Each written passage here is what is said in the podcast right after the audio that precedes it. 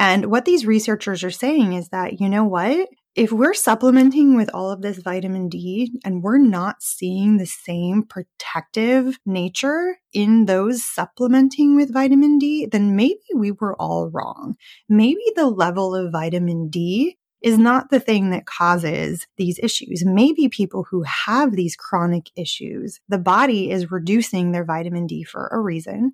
Hey there, my name is Wendy, and I'm an environmental toxins lawyer who is obsessed with showing women how to toss the toxins out of their life and embrace a more holistic lifestyle. I'll be dishing up bite sized but binge worthy episodes on all things detox, low toxin. What's that toxin? And what is it really doing to my health?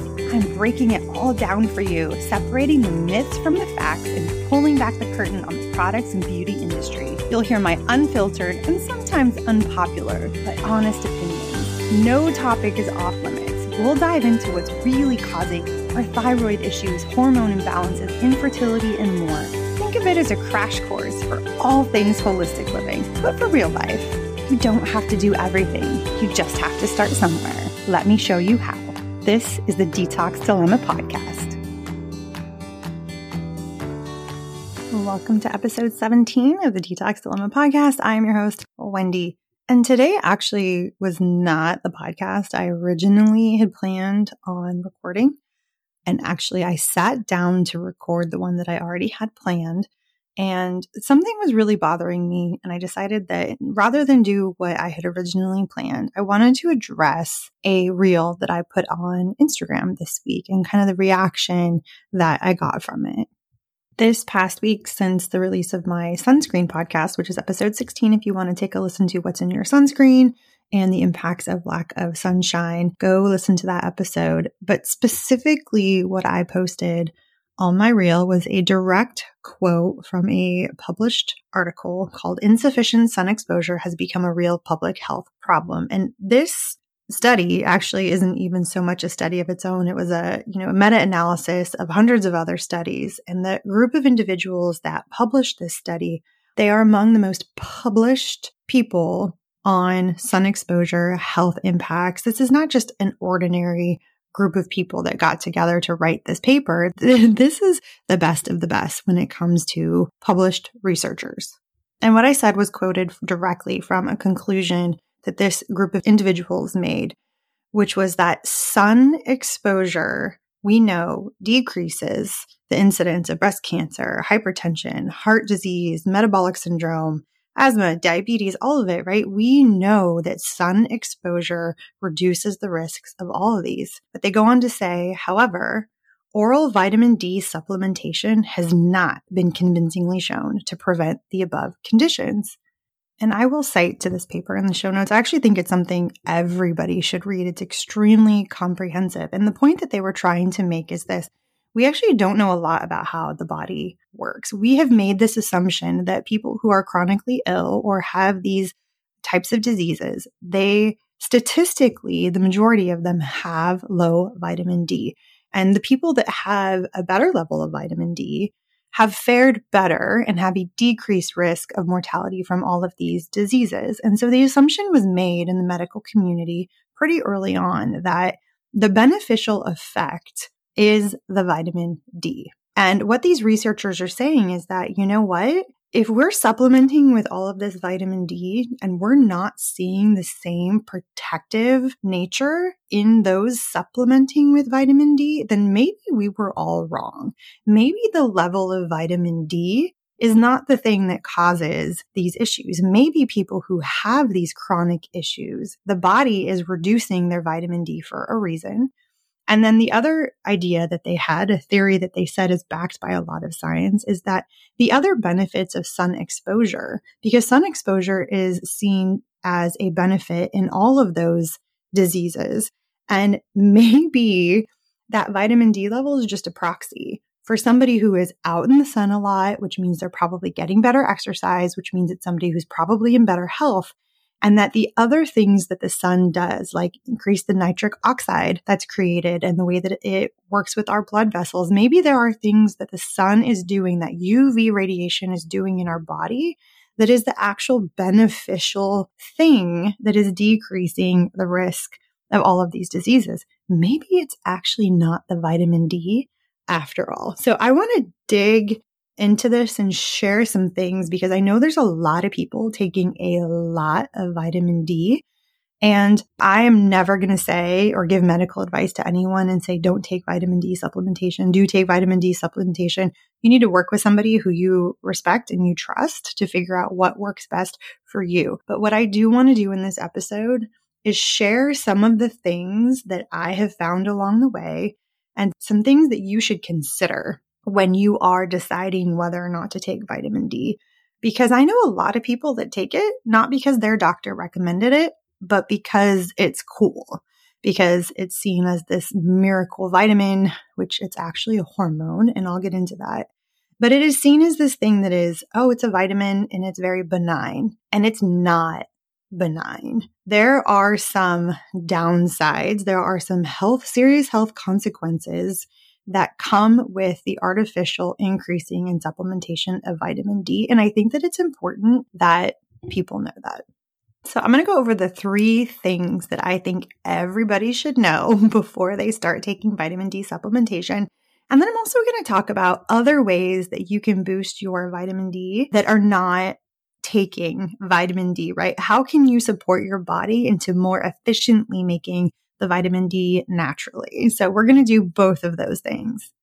So the first thing I want to bring up is these ranges and testing methods.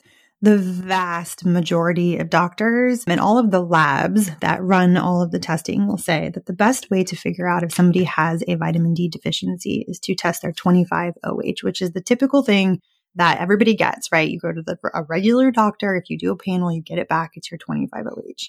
And what they don't test for is the 125 OH.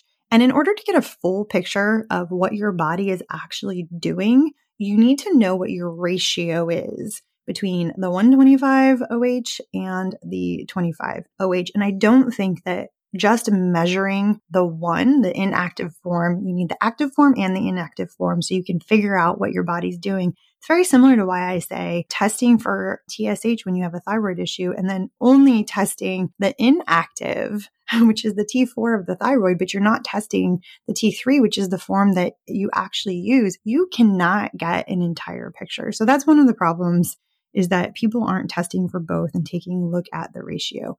You see ratios that are off all the time in those two things for with people that have autoimmune conditions, Crohn's disease, tons of inflammation, so getting both of those tested can actually tell you a lot about what's going on in your body.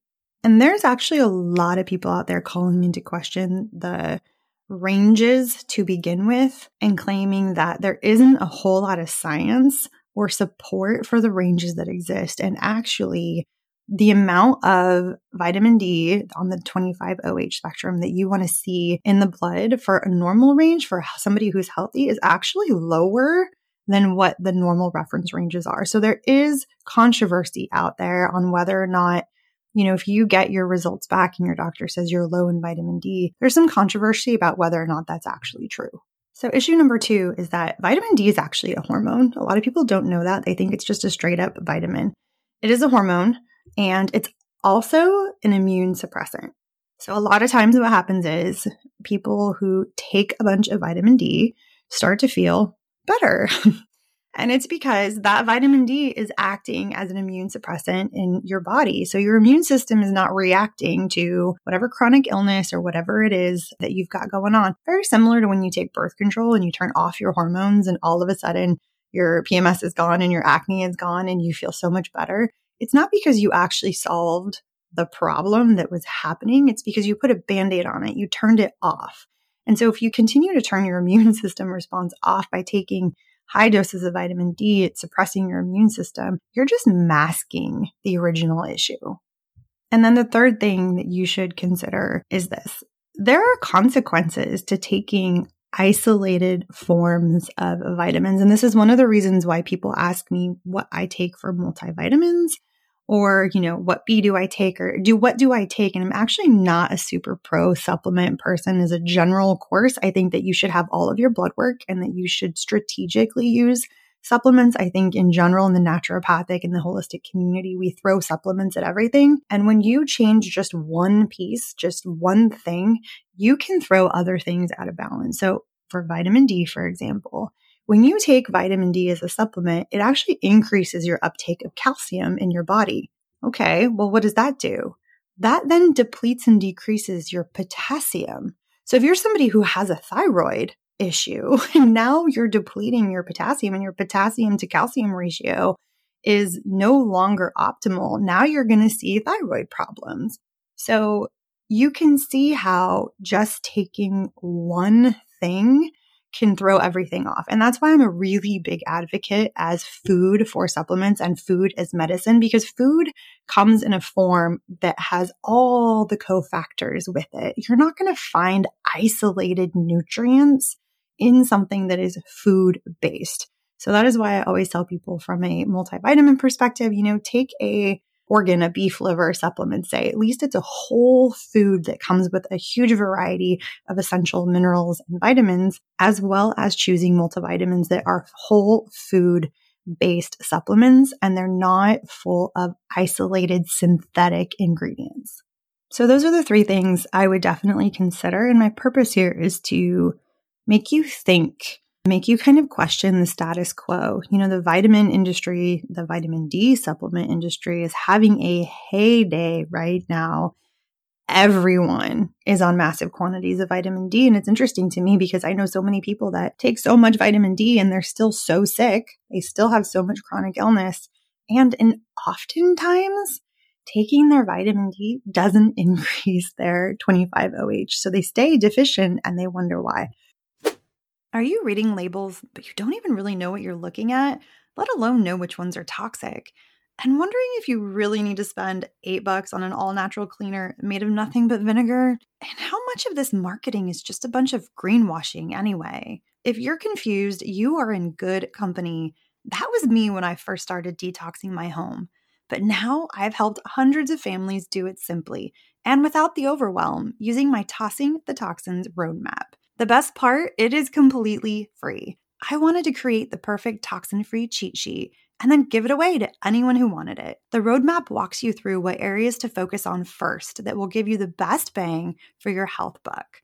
You can download what I call the Toxic 20, which is my top 20 ingredients to avoid right to your phone. It's jam packed full of easy to follow steps on embracing a low tox life. My only goal was to make it simple, like crazy simple. If you're ready to start detoxing your life, go download your free roadmap at www.tossingthetoxins.com. So let's talk about some things that people can do to increase the uptake and conversion of vitamin D, things that you can do naturally that are not taking supplements, or rather, not supplementing with vitamin D. And I don't think it's going to be a surprise that the very first thing I'm going to say is that you need to go outside. And episode 16 is full of all of the reasons why we evolved with the sun. We are literally plants with complex feelings. Every single mechanism in our body, from our circadian rhythm to our hormone production to our cortisol regulation, everything, everything in your body operates and is benefited and supported by UV sun exposure. It is so important and I think that 15 to 30 minutes every single day of having as much skin exposed as you possibly can out in the sun, you don't want to burn. Again, go back and listen to episode 16. Make sure you're using a toxin free sunscreen, but get that morning sunshine time before the high UV radiation or the, you know, later on in the early evening. But getting direct, unblocked sunshine is essential to making vitamin D. The second thing is something I've seen a ton, and this is my personal experience. I had a dysregulated vitamin D. My 25 OH and my 125 was way off. And that was because I had a Hashimoto's. I had an autoimmune disorder. And so that was something that was not surprising to me. And in order to fix that ratio, interestingly enough, I took vitamin D for a long time. So this is also like a personal experience journey of mine that I'm sharing in that I took a lot of vitamin D, like high quality vitamin D with the K2, and I did all the things that everyone says to do. And my ratio did not change. And my active form of D was still low, like really low. And so what I did was I stopped taking the vitamin D. I made sure I was getting a lot of sunshine. That was something that I was already doing. I was already getting outside unblocked regularly. But what I did was I increased my uptake of magnesium. And I did two things. One is I put magnesium glycinate. There's literally like, I think there's eight different forms of magnesium. So I know this is confusing when people say, just take magnesium. The next question is always, which one? So I took magnesium glycinate every night. And then I also had a lotion form of magnesium chloride that I put on my body at night. And wouldn't you know it, adding magnesium as a supplement, regular part of my daily supplementation, totally resolved my ratio problem. And as my Hashimoto's improved and my antibodies went down, that also went down with it, which leads to that theory of chronic illness. When your body is in the state of chronic inflammation, chronic illness, your body is really smart and it is suppressing your vitamin D for a reason and my mine resolved. I don't take any vitamin D. I get a lot of sunshine. I still do my magnesium and my levels are great. So if you're somebody who maybe has been taking vitamin D supplements for a really long time and you nothing is working, you're still quote unquote deficient if you are, if that's really, you know, if those ranges are really accurate, try doing magnesium. The other thing is that people don't realize that the vitamin D hormone, the synthesis actually happens in the liver. So, because the vitamin D conversion happens in the liver, if you have any kind of liver stagnation or dysfunction, you may not, your body may not be able to actually get to an optimal vitamin D level because it's not working correctly. so, giving yourself some liver love, working on your liver health. I love castor oil packs. That's something helping with liver detox is great. There's a lot of things that could be a whole episode on uh, in and of itself. But really focusing on your liver health is something that can improve your body's ability to convert your vitamin D. The other thing is there are vitamin D rich foods out there. There's two forms of vitamin D you can get from foods. The D2, which is what you get from plant based foods, is not as optimal in your body. What you want is that animal based D3 uh, you can get from cod liver oil, salmon, eggs are natural sources of it. And these things do not come with vitamin D as an isolated nutrient, right? It comes with all the cofactors, the fats that are involved in that because vitamin D is a fat soluble vitamin. So that's an option as well. So, again, the point of this episode is not to tell you stop taking your vitamin D supplementation. It's really to start the conversation of questioning whether or not we're doing the right thing. If low vitamin D is our body's way of telling us we have chronic disease and is not the thing that causes the chronic disease, then we've been looking at vitamin D supplementation wrong this entire time. And that takes me back to the research article that started this entire thing over on my Instagram. And I'd really advise and suggest and encourage if you have an opportunity to read it, because really the conclusion that the people that are the most up to date on current research, what they're saying is this we actually think we were wrong about the role that vitamin D plays in the decrease of chronic disease. We actually think it's sun exposure in general and the other benefits that you get from being outside and from sun exposure that are decreasing that risk of chronic illness. And it's not actually the number, the vitamin D level that are on these testings. And I think that's a really huge thing for these people in this industry to say. And I think people should listen to them. I think there's a lot of things about the human body and how it operates that we don't understand. And really, instead of trying to understand it better, we all kind of jump on these bandwagons because as soon as these, you know, we did have some, a lot of studies that show people that have low levels of vitamin D are at risk for chronic illness. And so the response to that was vitamin D completely blew up into this massive industry to the point that everyone is taking it. And nobody ever stopped to consider that maybe that was wrong. And I, I do think that there's enough over the last couple years. This study was actually published in 2019. I think there's been enough since then as well that people really are starting to question it, starting to become much more acceptable to say, like, hey, maybe we should all take a step back and maybe research isn't the end all be all. you know, maybe there's so much more that we need to know and we need to understand. Our bodies are really smart. So that's all. I hope you found this episode educational. If anything, I hope that it makes you ask some questions and maybe encourages you to make some dietary changes, maybe encourage you to get out into the sun a little bit more. And overall, just, you know, helps you think. And if you loved this episode, I would really appreciate it if you would share it. Screenshot it, share it on your Instagram, tag me. I love resharing those. I love having conversations with my listeners on Instagram.